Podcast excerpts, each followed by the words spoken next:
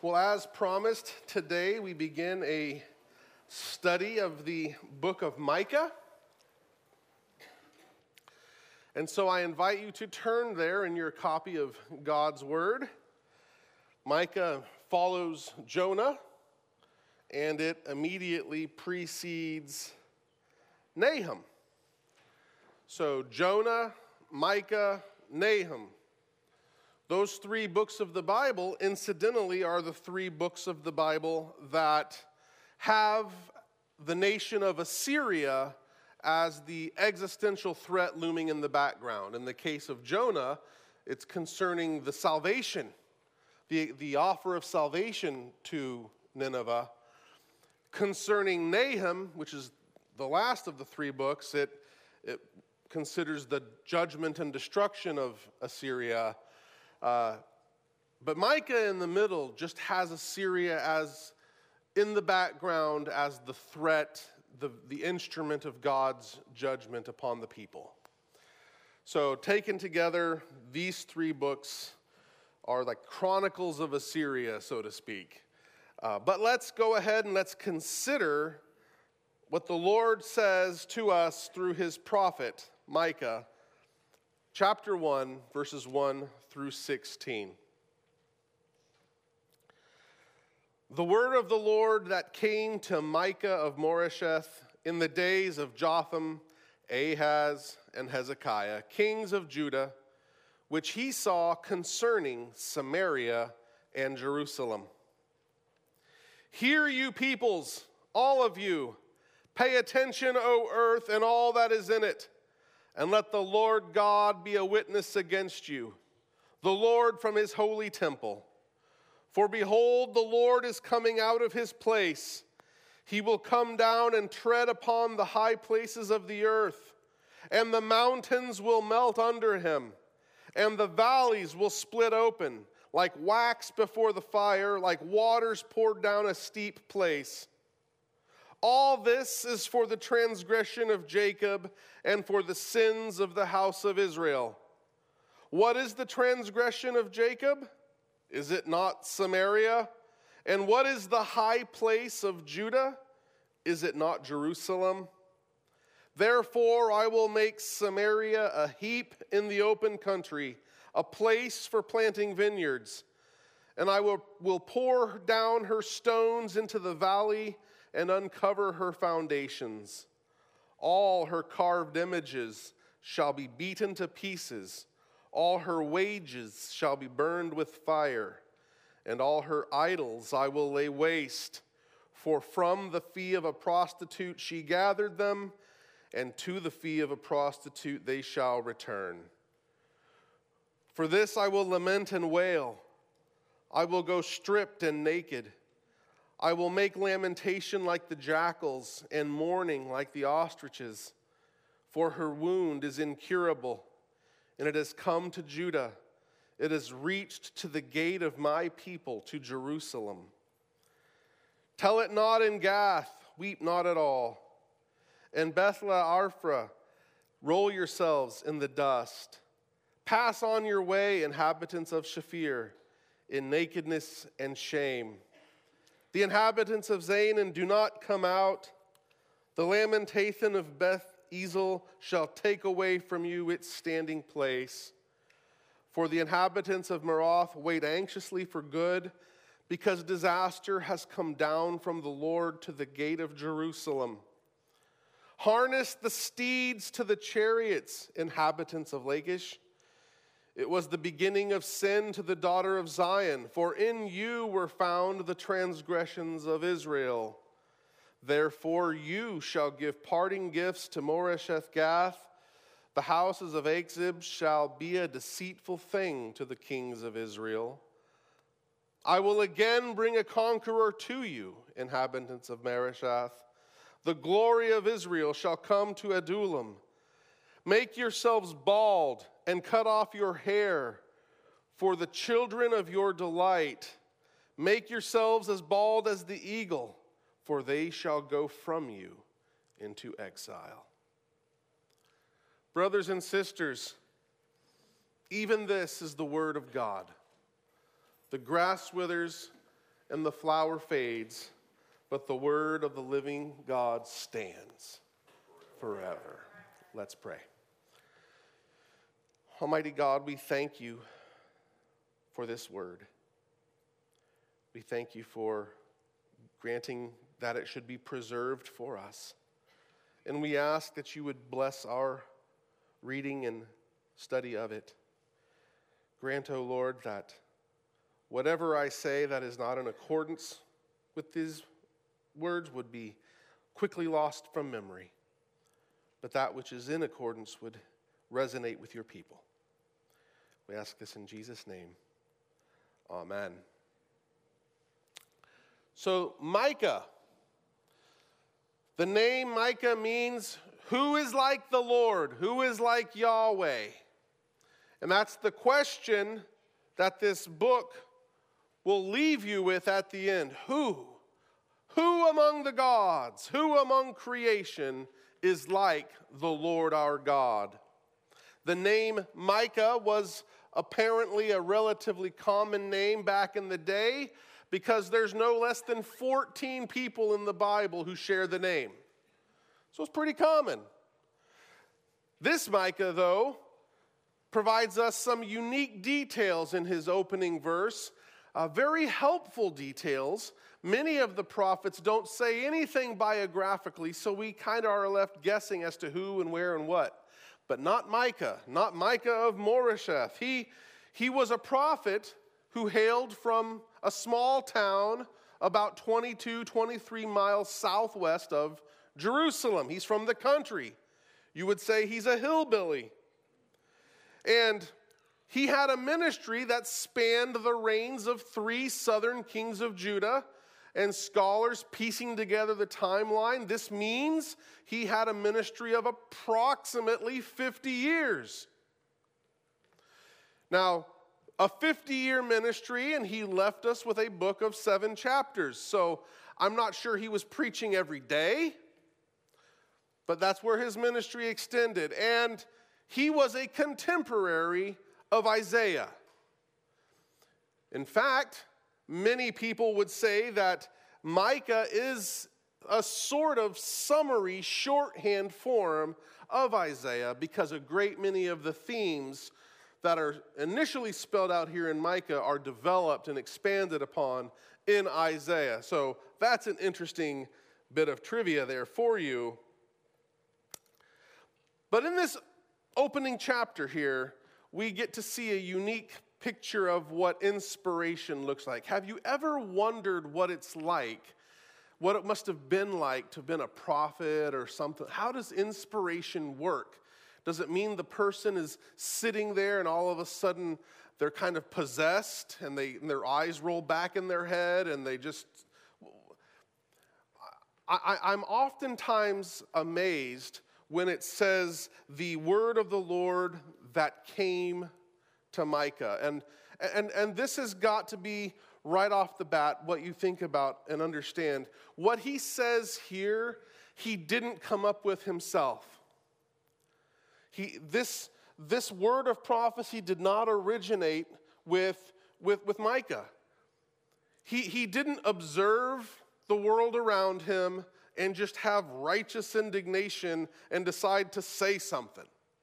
No, this message came from God. It was laid upon his heart and, and it put him in a perilous position oftentimes the prophets are in very perilous positions because God calls them to say the things nobody wants to hear at precisely the time no one wants to hear it. For example, he ministers during the reign of Hezekiah. Okay, now what he says, what Micah says about Assyria destroying destroying Israel, that, that came to pass in, in 722, about 11 years into his ministry. By the time Hezekiah's rolled around, though, Judah had been reduced to a tributary state. You know what that means? It means Assyria basically left them alone as long as every year they sent off a bunch of gold. And, my, and, and Hezekiah, perhaps wisely, decides not to rock the boat with that situation when he first becomes king and he keeps paying the tribute, but then eventually he gets sick of it and he stops paying the tribute. And that's when Assyria rolls into town.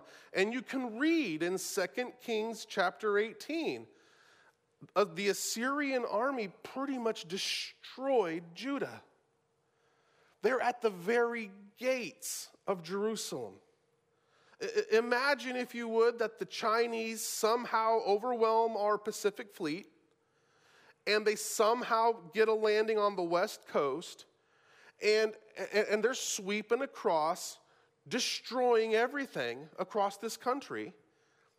And imagine if in that moment a guy stands up and says, You are all going to die. You're not going to look, oh, he's a national hero. It's considered treason. Okay? So understand that when guys like Micah have a burden placed on their heart from the Lord, he wasn't jolly about it. We, we, we see Jeremiah becomes almost suicidally depressed because they're called to say the things that no one wants to hear at precisely the time no one wants to hear it. But he's God's man.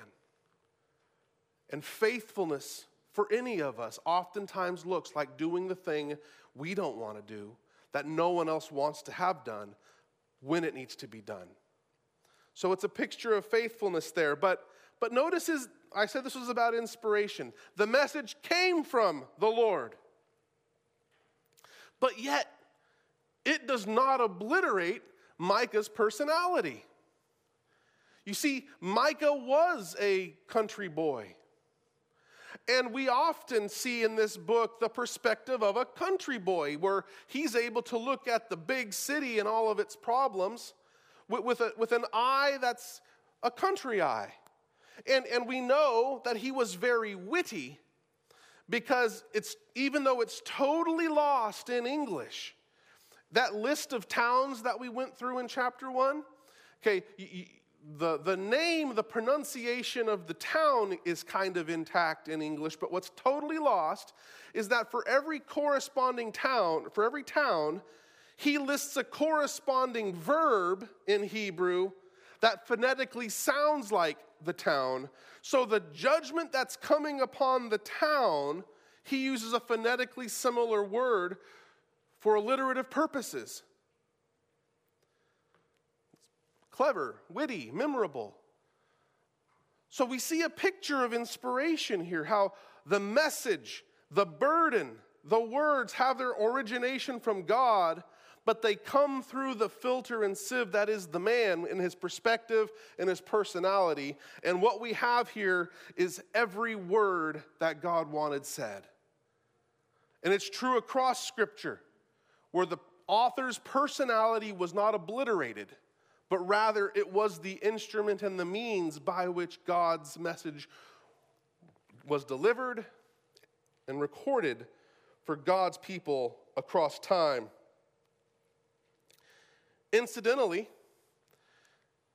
I said that his message, his oracle here in, in verse 6 about Samaria came true 11 years into his ministry in 722. About 100 years after his death in 586, Babylon does indeed send Judah off to exile. And we could actually credit Micah, perhaps, with saving Jeremiah's life. You see, a century later, Micah's dead and buried.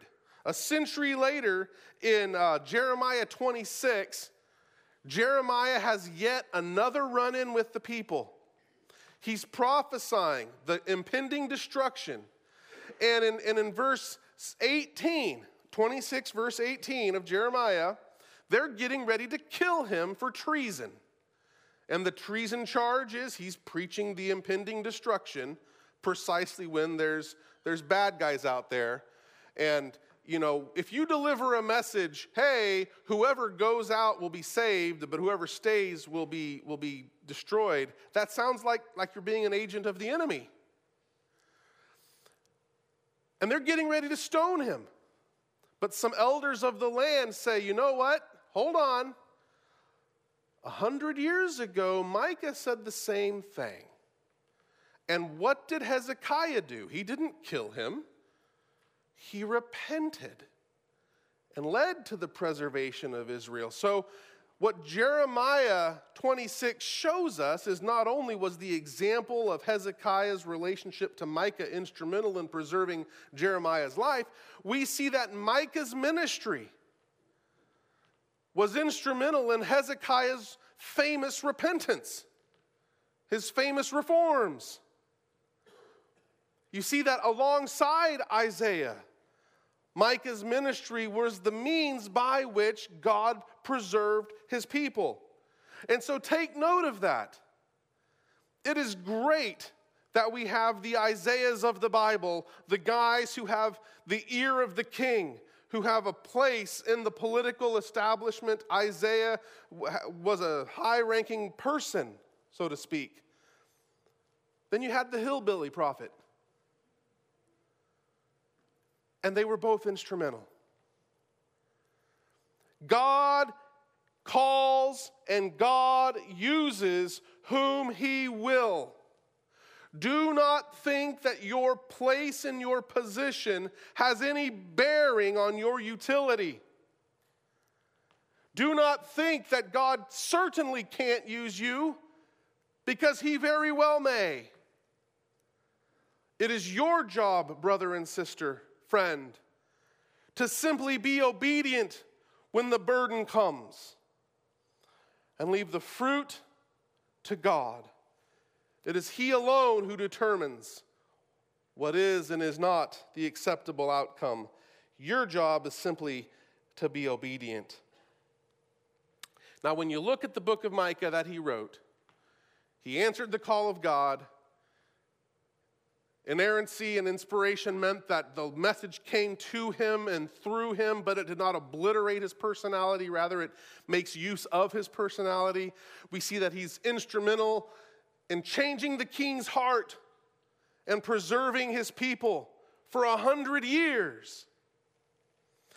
But the book itself is seven chapters long, and aside from the opening verse, the book consists of three oracles. The first oracle begins in chapter 1, verse 2, and it begins with a summons to hear. Hear! And this oracle runs through the end of chapter 2. The second oracle begins at chapter 3, verse 1, and it also begins with a summons to hear. And it runs through the end of chapter 5. The third oracle begins at the beginning of chapter 6 and it begins with a summons to guess what? To hear. And it runs through the end of the book. And each of these three oracles follows the same pattern an indictment,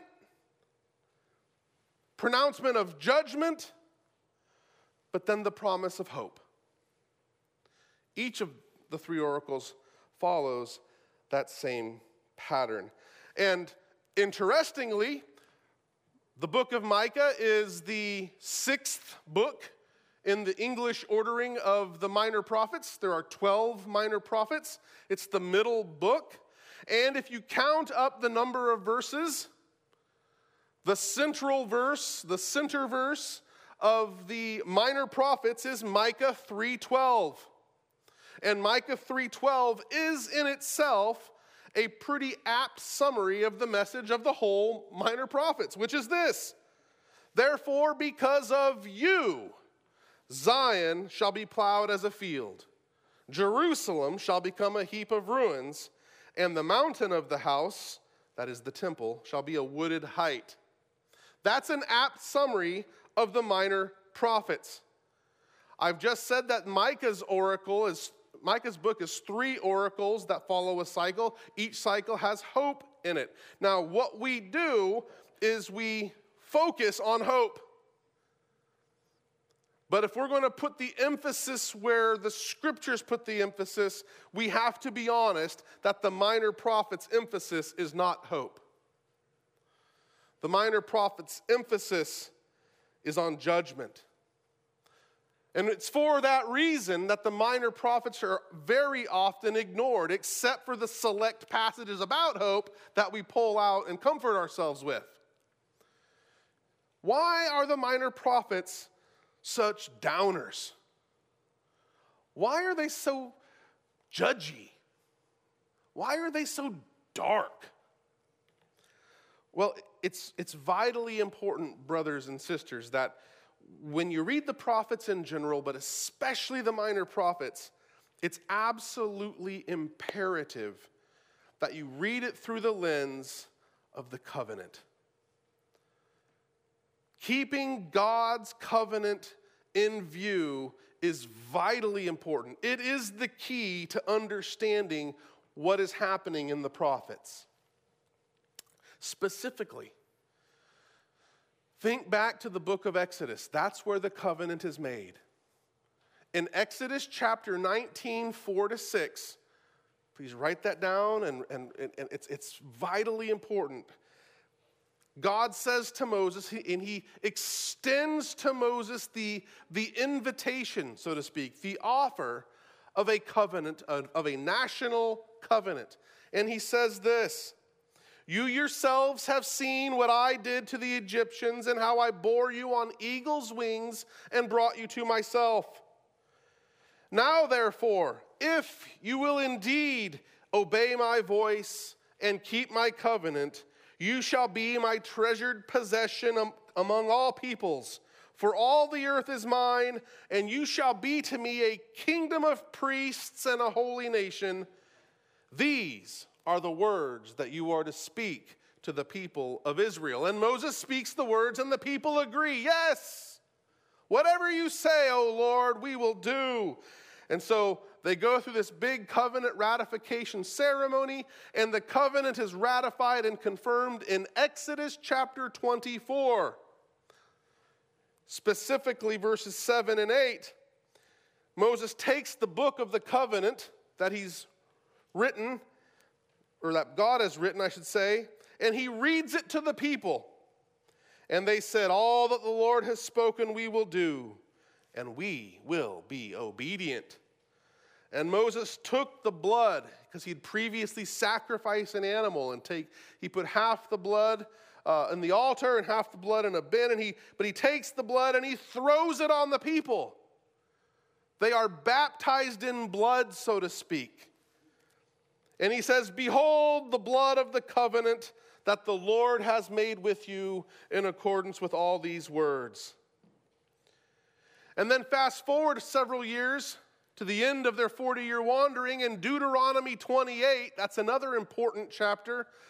Moses is repeating, he's about to die. He's an old man, he's about to go, and the people are poised to enter the promised land. And he erects competing, uh, he has competing groups of priests on top of the mountains. And as they pass through, they're proclaiming blessings for obedience and the curses for disobedience. So, blessings for obedience, curses for disobedience. So, Exodus 28, sorry, Deuteronomy 28 enumerates a number of blessings that God would bring to the people if they followed the covenant.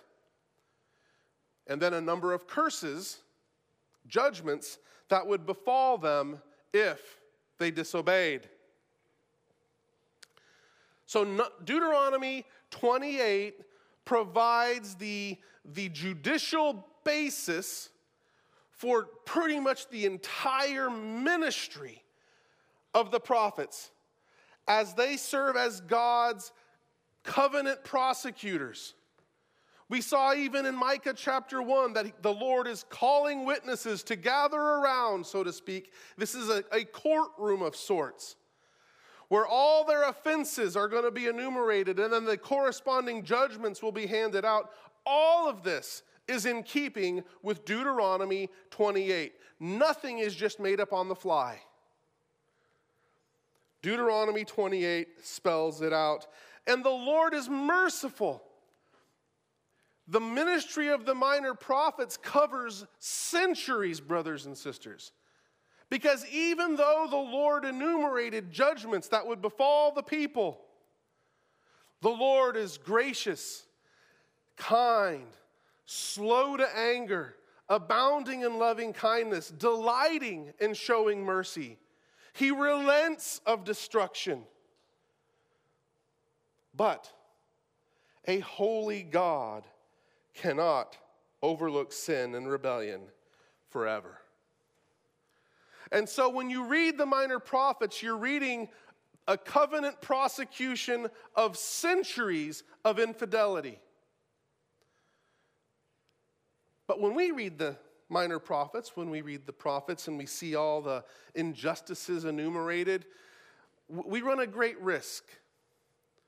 You see, we hear about poor people being oppressed, rich people taking, using the legal system. And, and what we do is we, we read in this, this passage the language of a political nation state. And what Christians are tempted to do is read these books or read their own political national context back into the books so we identify all the problems out there and we think this book is preaching against all the wickedness in the world around us, whether that world is the USA or whether that world is England or Germany or whatever. We are tempted to see the nation as being our nation when in fact the nation of Israel as a covenant people corresponds to the church. When you read the prophets, the Lord does indeed make demands of the nations. And the Lord indeed does judge the nations for their iniquity. But the Lord hammers home his people and their requirement to be holy. Why? Because they are his by covenant. And we read in 1 Peter chapter 4 a truth that is true in the Old Testament as well that is, judgment begins with the household of God.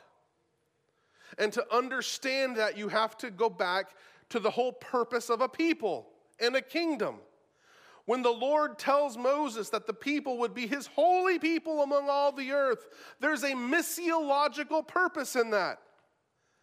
Mankind was created to have unfettered relationship with God. But man fell, man chose the wrong. And ever since then, mankind has been living in wanton open rebellion, chasing after idols innumerable. And the Lord has injected his kingdom into this world.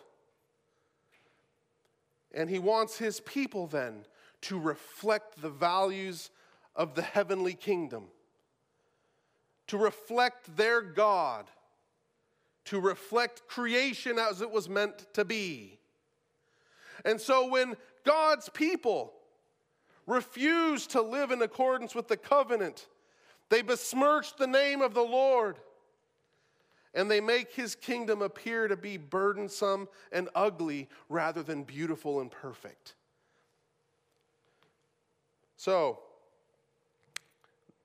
there are five things that I want you to keep in mind in light of the fact that this book is a covenant prosecution. And this book, we're going to see address a whole host of issues. The first thing that you have to bear in mind when you see God get so angry, so to speak, about things, the first thing you need to bear in mind is that for God's people, religious freedom is not a thing. What does that mean? It means we're all Americans and we love the First Amendment. And I will even say, as a chaplain in the U.S. Army, I, I, I enforced the First Amendment. And the First Amendment is a good thing when you have a a society like ours with, with gods innumerable. And how do you have peace? You, you just you let everybody do their thing. But hear me. In an ultimate sense, God is not fine with religious pluralism. You either worship Him or you're worshiping an idol. And what's a shame is that the thing that happened in Israel happens in churches all the time. When it happens on a grand scale, we call it syncretism. It's when, it's when elements of folk pagan religion work their way into Christian observance, and you have these weird things going on. And, and that we, we know is wrong, but understand me understand this you, to understand god's zeal here for religious purity it does not matter how aesthetically pleasing something is. It does not matter how socially useful or psychologically helpful or personally meaningful something is. God does not share worship with something else. You either worship the living God in the way the living God has prescribed, or you're worshiping an idol. It's that cut and dry. And viol- and the second thing then that flows from that is violations of the first table result in violations of the second table. There's God in the 10 commandments gives presents them in two tables, so to speak. The first four commandments principally concern our duties to God himself, to God and his worship. The last six commandments, which is the majority of the Ten Commandments by my math, reflect on how we are to interact with one another in light of the first four commandments. And invariably, what happens is that when you don't love the Lord your God with all your heart, with all your soul, with all your might, and all your strength, you invariably do not love your neighbor as yourself. And what we see is there's this strange correlation between one's idols and the form that oppression and injustice takes. The things we get passionate about, the things we get angry about, the things that we serve, they affect us. And it results in a certain way of venting our sinful natures at other people. And so the prophets condemn this, but we're called to check ourselves. Third, as I said previously, when we read of the nation of Israel, don't think of our nation, don't think of our state, think of the church. The old covenant people of Israel is the church in its infancy. So, resist the temptation to think that these words of condemnation are principally or primarily directed to the world out there. Judgment begins with the household of God, therefore, us. So let's examine our hearts. What are we doing? How are we prioritizing God and His truth and His worship? How are we prioritizing obedience to the second table in our midst? Fourth, in the Bible, covenantal thought flows all over the place. It's everywhere. It's the water in which the fish are swimming, brothers and sisters. And so with covenantalism, you have the notions of headship. Leadership matters, which is why consistently the prophets will address the capital cities like they're the entity themselves. They understand that out of the capital flows all the policy, all the cultural influence that's affecting the rest. Every person, every group that has cultural or political or religious clout is a leader in biblical covenantal thought, and they become the targets of the harshest criticism. Leadership matters.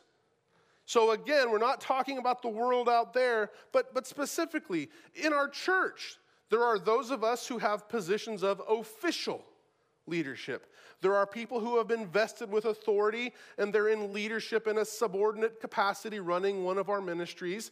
There are people who've just been here a long time and they have informal leadership because they have influence. What are we doing with that? In, in the words of William Wallace, our position was given to give the people freedom. So, what are we doing with our position? And lastly, I want you to, to not ignore all the doom and gloom that exists in the, in the minor prophets. And I don't want you just to hone in on the words of hope. But what I do want you to do is notice the intermingling.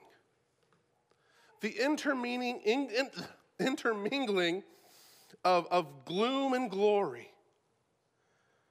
And I think therein lies, lies a picture for us that God presents to us how, in, in, in real life, in, in real time, in the midst of what comes our way, as God's people, we are to have an attitude and a disposition of hope because the Lord does give us hope in the midst of affliction, even when that affliction is divine discipline. And not all of our suffering is, but even when it is, I would say, especially when it is, have hope because God's purposes for you are for good. Jesus Christ came to save a people, to present them to himself in holy arraignment. And the Holy Spirit is working out God's redemptive purposes for you in every circumstance you face. And so, in that great final day, you will be presented in glorious perfection. So, in the midst of all the doom and gloom of life, of all of the trials and tribulations and troubles that surround us, have hope. Because that's what your Father wants for you. Let's pray.